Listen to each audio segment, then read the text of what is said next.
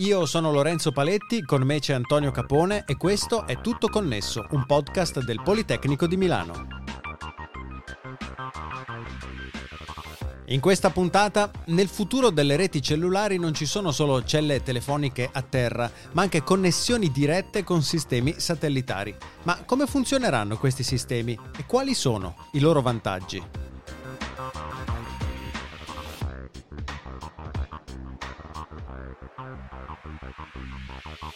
Ne parliamo con Marco Giordani, ricercatore postdoc dell'Università di Padova. Ciao Marco e grazie per aver accettato il nostro invito. Ciao Lorenzo, ciao Antonio. E Michele Zorzi, docente di telecomunicazioni all'Università di Padova. Ciao Lorenzo Antonio, ciao. E come sempre, naturalmente con Antonio, docente di telecomunicazioni al Politecnico di Milano. Ciao Antonio. Ciao Lorenzo, ciao a tutti. In alcune puntate precedenti abbiamo parlato della possibilità di offrire accesso a internet a banda larga da postazioni fisse tramite satelliti, sia di tipo tradizionale in orbita geostazionaria, quelli detti geo, sia in orbita bassa, quelli detti LEO.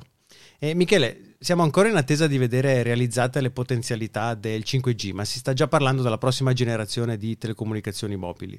Nel contesto del 6G si parla di future reti non terrestri, non terrestrial network, che faranno parte di questa rete, ma si fa riferimento a questi sistemi di satelliti di cui parlavamo prima o di qualcosa di nuovo? Allora, la risposta può essere sì eh, nel senso che questi satelliti di cui abbiamo appena parlato saranno sicuramente una componente del sistema, ma non saranno il sistema. Il concetto di non-terrestrial networks è molto più ampio e molto più articolato, però diciamo che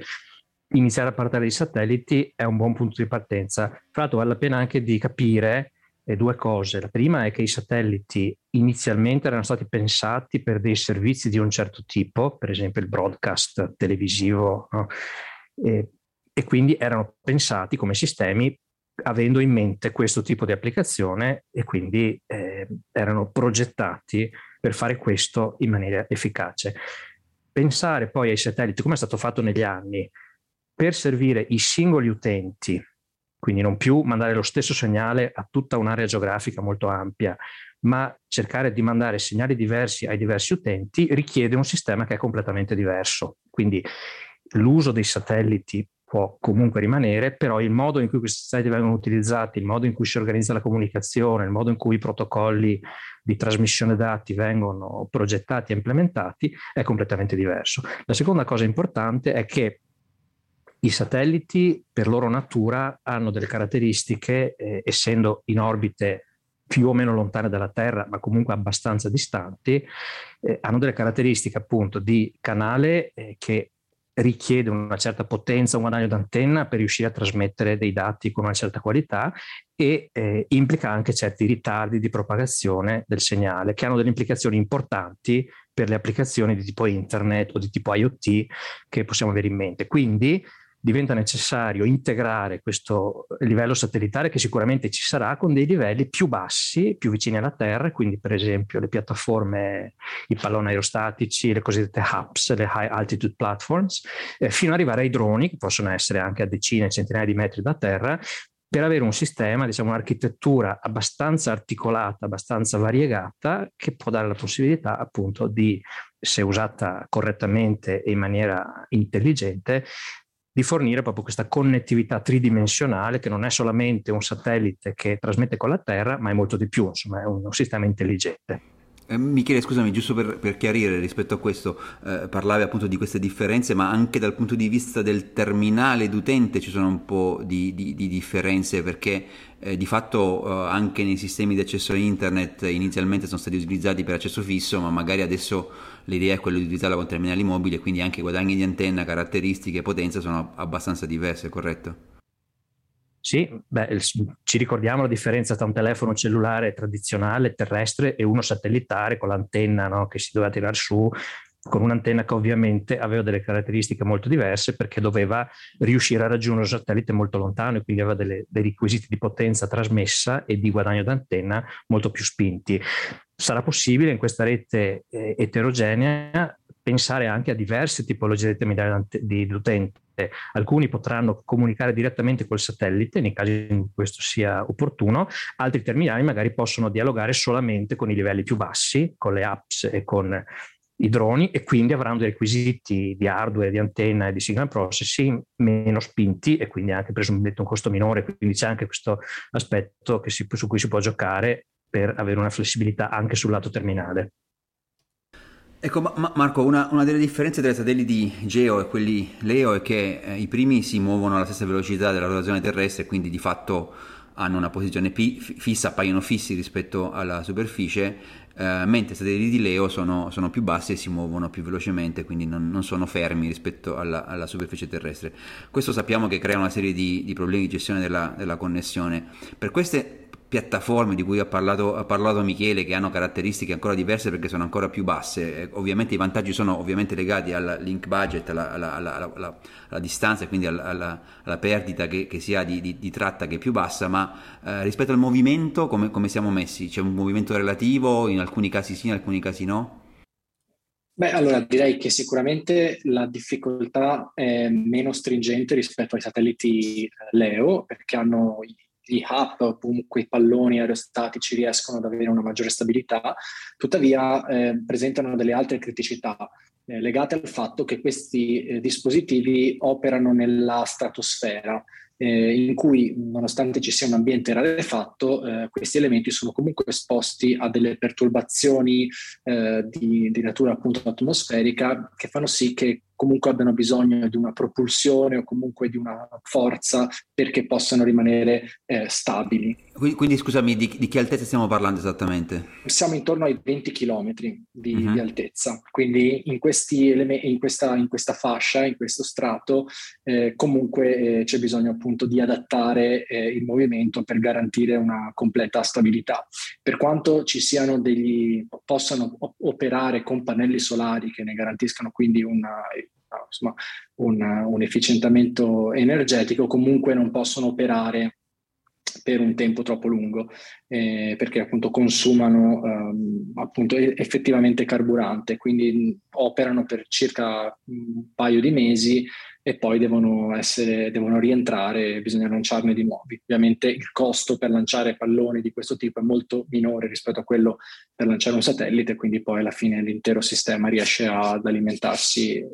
efficientemente. E in qualche modo comunque le, le connessioni vanno, vanno gestite eh, in un modo dinamico come quelle che vengono di fatto come viene fatto per, le, per i satelliti a, a orbita bassa, insomma. Sì, esatto. Eh, c'è da dire che poi un altro, un'altra problematica che abbiamo in questo, in, in, nell'operazione della stratosfera è dovuta alla componente elettrica o comunque ai circuiti. Um, a queste, um, queste, a, questa altezza nella stratosfera comunque ci sono problemi relativi alla pressione, alla temperatura e quindi eh, c'è bisogno appunto di disporre di una componentistica elettronica che riesca ad operare eh, con okay. queste criticità e in queste condizioni stringenti. E anche la propagazione è un po' diversa, immagino, rispetto a quella che abbiamo su altri collegamenti. Sì, esatto, eh, dobbiamo tenere in conto di un'attenuazione eh, per la stratosfera, eh, solitamente eh, la scintillazione eh, della stratosfera e poi appunto gli elementi di assorbimento dovuti alla, al vapore acqueo che, che, che, che quindi um, fan, rendono difficoltosa la penetrazione del segnale. E Marco adesso accennavi appunto al problema della propulsione. Ci potete spiegare come sono fatti realmente questi oggetti? Tu adesso accennavi palloni aerostatici. Allora, il, un'altra cosa che volevo anche aggiungere rispetto alla, alla domanda di prima che si collega a questa, a questa, seconda domanda.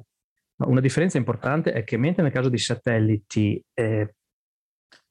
questa dinamica del sistema, cioè il fatto che i satelliti abbiano un movimento anche abbastanza rapido rispetto alla Terra, è imposto dal progetto del sistema, cioè il concetto di sistema prevede che uno debba accettare questa limitazione, questa complessità e fronteggiarla, quindi risolverla. Eh, facendo per esempio handover, quindi passando da un satellite all'altro mentre questi si muovono. Viceversa, nel caso delle, delle piattaforme di cui stiamo parlando o dei droni, il movimento, eh, pur essendo perturbato e quindi eh, dovendo essere controllato in qualche modo, ma non è come satellite che ha un movimento rapido e, e di cui dobbiamo tener conto. Queste piattaforme sono pensate per essere o statiche, quindi mantenute in posizione, oppure, eh, come nel caso dei droni, di avere una traiettoria che decide l'operatore, quindi non è una traiettoria che è imposta dalla fisica dell'orbita, ma è una traiettoria che decido io sulla base delle esigenze che ho, dove sta il traffico, dove voglio andare. Quindi diciamo che mentre il satellite viene piazzato in orbita e poi, secondo le leggi della fisica, ruota intorno alla Terra a una certa velocità, a una certa distanza, queste piattaforme, nel caso delle, delle apps, parliamo principalmente di palloni aerostatici e quindi dirigibili, cose di, di quel tipo, e quindi dei palloni che vengono innalzati e che eh, poi avranno della, della, propulsione che però non ha lo scopo di eh, farli viaggiare, diciamo, ma ha lo scopo di mantenerli in posizione contrastando appunto eh, venti o, o, o, spostamenti casuali che ci possono essere in, attorno alla posizione desiderata. Quindi queste sono le, le, piattaforme, diciamo le apps che sono quelle della stratosfera. Mm, per i droni invece sappiamo abbastanza tutti come sono fatti perché ne vediamo tutti i giorni, quindi si tratta di un, un dispositivo abbastanza leggero con delle eliche in grado di eh, volare appunto con traiettorie che possono essere sostanzialmente qualunque. Eh, il problema in questo caso è l'autonomia perché il peso consentito per questi oggetti non permette di avere delle batterie particolarmente grandi. Scusami eh, Michele, il, eh, la, la, vuol dire che comunque i droni rispetto ai palloni consumano molto di più in ogni caso perché devono comunque mantenersi in volo invece, invece in qualche modo lì la, la, la parte la parte della, del mantenimento in volo per i palloni è garantita da, da, un effetto fisico in qualche modo. Questa è la differenza sostanziale, quindi proprio è incomparabile. Sì, consum- sì è quello che dicevo, cioè i, i, palloni bisogna controllare perché se c'è un po' di vento il pallone tende a spostarsi dalla posizione in cui lo vogliamo, possiamo contrastare questo movimento e riportarlo, però sono delle, dei movimenti diciamo occasionali, possiamo dire così, mentre il drone deve volare dall'inizio alla fine anche se il drone resta fermo, questo comunque implica una propulsione o il fatto che le eliche funzionino e quindi dal punto di vista energetico sicuramente è una situazione più sfidante eh, che spiega anche perché con questi droni in realtà si possono fare solo delle, delle missioni di mezz'ora, un'ora, non è che può pensare ecco. no, che un drone possa andare tutto il giorno e quindi bisogna pensare a dei droni che poi tornano a ricaricarsi o vari droni che si danno il turno, quindi sono delle problematiche che dal punto di vista della gestione della rete sono piuttosto rilevanti queste. Ecco, dal punto di vista tecnico voi ci lavorate nella vostra ricerca, quindi quali sono le difficoltà che occorre affrontare per rendere possibile questo tipo di reti? Quali sono le attività di ricerca che state svolgendo in prospettiva del, del 6G? Allora, le eh, problematiche sono molte in realtà eh, e anche di, in varie dimensioni, cioè che, che, toccano molte aree disciplinari anche, anche, diverse. Noi chiaramente ci occupiamo della parte più legata alle comunicazioni. Allora si parte dalle eh, problematiche più tradizionali o più ovvie, che sono quelle che citavamo prima, quindi il link budget dovuto alla distanza dei nodi che comunicano, nel caso dei satelliti in particolare, e, e il problema dei ritardi quando uno deve progettare un sistema di rete deve tener conto appunto anche del fatto che se io ho una,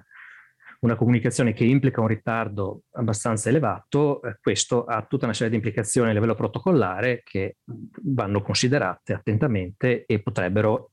influenzare anche pesantemente il progetto del protocollo. Quindi,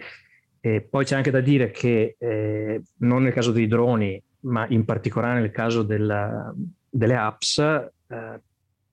il fatto di avere dei modelli di canale che eh,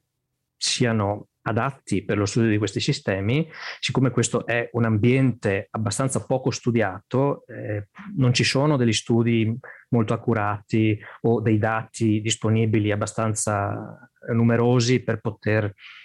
eh, elaborare dei modelli di canale statistici, come è il caso per esempio dei sistemi terrestri, dove questo, questo campo di studio è, è molto ampio e abbiamo dei modelli insomma ben sperimentati e ampiamente accettati. In questo caso bisogna ancora un po', è un'area nuova e quindi bisogna fare questi passi di, di, modellazione per poter studiare poi questi sistemi. Eh, vorrei anche aggiungere che in relazione a ciò un'altra importante sfida che, che noi stiamo affrontando, comunque che la ricerca sta affrontando, è di appunto creare dei link che non siano semplicemente, eh, che non permettano semplicemente la comunicazione, ma che permettano la comunicazione in banda larga, potremmo dire, quindi una comunicazione molto, eh, molto buona. E una delle tecnologie che, di cui si parla è proprio dell'uso delle onde millimetriche anche per questi elementi non terrestri. Le onde millimetriche sono molto popolari nel framework 5G, utilizzate un po' e dimostrato l'utilizzo in diversi campi, dalle comunicazioni veicolari a quelle cellulari e appunto ci si sta chiedendo se possano eh, funzionare anche per mettere in comunicazione un utente sulla Terra con un elemento che può essere l'app oppure il satellite. Ovviamente il problema della propagazione, eh, che sappiamo essere molto difficoltoso da risolvere in una comunicazione tradizionale, diventa ancora più importante quando le distanze in gioco sono dell'ordine di diversi chilometri, addirittura centinaia o migliaia di chilometri. Ehm, quindi questa è un eh, un'altra importante sfida. C'è da dire che le onde millimetriche sono già utilizzate, ad esempio, dai satelliti per svolgere operazioni di ad esempio monitoraggio eh, ambientale eh, o comunque per le previsioni meteorologiche, eh, ci si chiede se queste possono essere utilizzate anche per la comunicazione e soprattutto come le due eh, diverse applicazioni possano coesistere, ehm, quindi questa è una, eh, c'è spazio per, per effettivamente un, un, risultato importante anche con l'utilizzo di dispositivi di antenna che possano in qualche modo bilanciare fortemente le perdite che si hanno per via dell'attenuazione, eh, ma appunto ehm, si prevede che, che ci possano essere degli importanti sviluppi in questo senso. Dal punto di vista invece della struttura della rete, eh, anche lì c'è parecchio da fare, perché al di là appunto di chiudere il link e tener conto dei ritardi, è chiaro che avendo una struttura così eterogenea, dove ci sono diversi livelli non solo di altezza, ma anche di eh, possibilità e di eh, funzionalità che ci possono essere, uno si chiede eh, dove far risiedere alcune funzionalità, perché in questo caso non si tratta solo di comunicazione, ma si potrebbe essere eh, edge computing, ci potrebbero essere storage, quindi questi nodi possono essere usati non solo per fare da relay banalmente, ma anche come nodi intelligenti, come eh, memorie aggiuntive o come centri di, di, calcolo, data center volanti, insomma uno può sbizzarrirsi anche un po' e chiaramente questo implica una uh, orchestrazione di tutte queste risorse, un capire come queste risorse possono essere coordinate e possono essere utilizzate in maniera integrata per poter fornire un sistema intelligente, capendo bene quali sono le, le possibilità e le caratteristiche di ogni singolo livello, capire come questi livelli possono coesistere, tra di loro e anche aggiungerei con altri sistemi, perché Marco diceva le onde millimetriche sono usate con dei sistemi di, via satellite, per esempio di remote sensing o sistemi militari o sistemi legati alla previsione del tempo e al monitoraggio della, delle condizioni meteorologiche. E tutto questo va studiato perché la coesistenza diventa un requisito essenziale per poter operare questi sistemi correttamente. E Marco, dal punto di vista degli utenti in futuro, che tipo di applicazioni, che cambiamenti ci possiamo aspettare con l'introduzione di queste nuove reti? È un'applicazione che eh, appunto ci tengo ad evidenziare, che è un po' eh, l'applicazione target anche della ricerca, è quella del, eh, di, di chiudere il cosiddetto digital divide, quindi di portare la connessione e comunque la, la,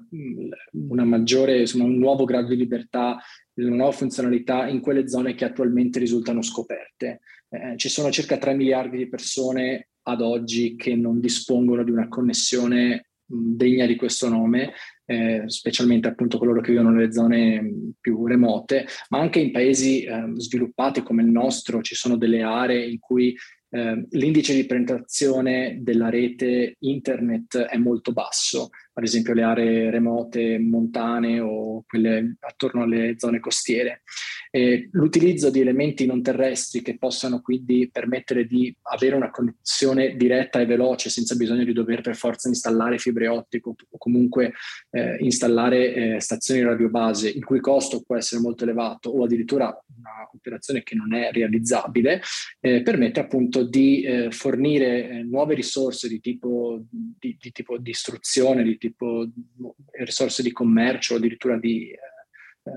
sanitarie a queste persone che attualmente non hanno la disponibilità. Questo è un vantaggio chiaramente per il consumatore finale, ma anche per un operatore di rete che può in qualche modo vedere aprirsi un mercato che attualmente eh, era interdetto. Eh, questo vale non soltanto per eh, zone che attualmente non dispongono della connettività, ma anche per zone che la connettività ce l'hanno, ma che si espone a rischi esterni che la rendono non necessariamente eh, stabile. Ad esempio, eh, zone che eh, soffrono di eh, disastri naturali frequenti o che possono in qualche modo essere esposte a rischi come attacchi terroristici che possono quindi eh, inibire la rete terrestre, eh, questa rete può essere sostituita on demand da una rete non terrestre, quindi da un dispiegamento di droni oppure dall'utilizzo di satelliti per fornire la connettività proprio in quei momenti di cosiddetta pubblica sicurezza in cui ci sarebbe appunto maggior bisogno di queste risorse di rete.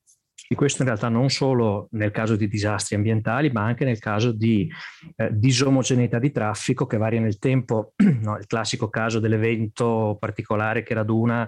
moltissime persone nello stesso posto, allora, la differenza, una delle differenze fondamentali tra le reti non terrestri e quelle terrestri è che nelle reti terrestri una stazione radiobase, la sua posizione e la sua copertura sono sostanzialmente coincidenti, sono strettamente collegate. Viceversa, un nodo posizionato eh, distante dalla Terra ha la possibilità di disaccoppiare perché usando beamforming, quindi puntando un fascio verso una zona piuttosto che un'altra, anche se il nodo è nella stessa posizione di prima, è possibile coprire aree diverse. Quindi dà una flessibilità e una eh, variabilità nel tempo